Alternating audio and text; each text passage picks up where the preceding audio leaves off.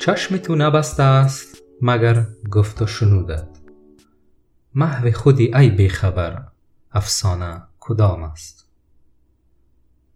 عادتا وقت انسان به گفت و شنود می پردازد حواس خود را به سوی مخاطب متمرکز می سازد و اطراف خود را کمتر درک می کند.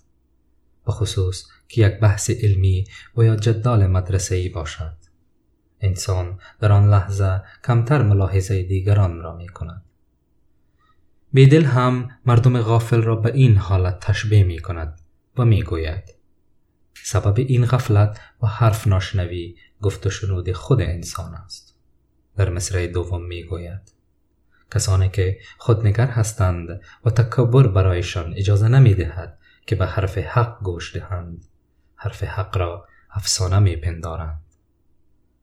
این دیگر پروازه است و سنت دنیا بر همین استوار است که قلندران حرف پیامبران دانشمندان دعوتگران و هدایتگران را افسانه پنداشتند و حتی آنها را دیوانه خطاب کردند.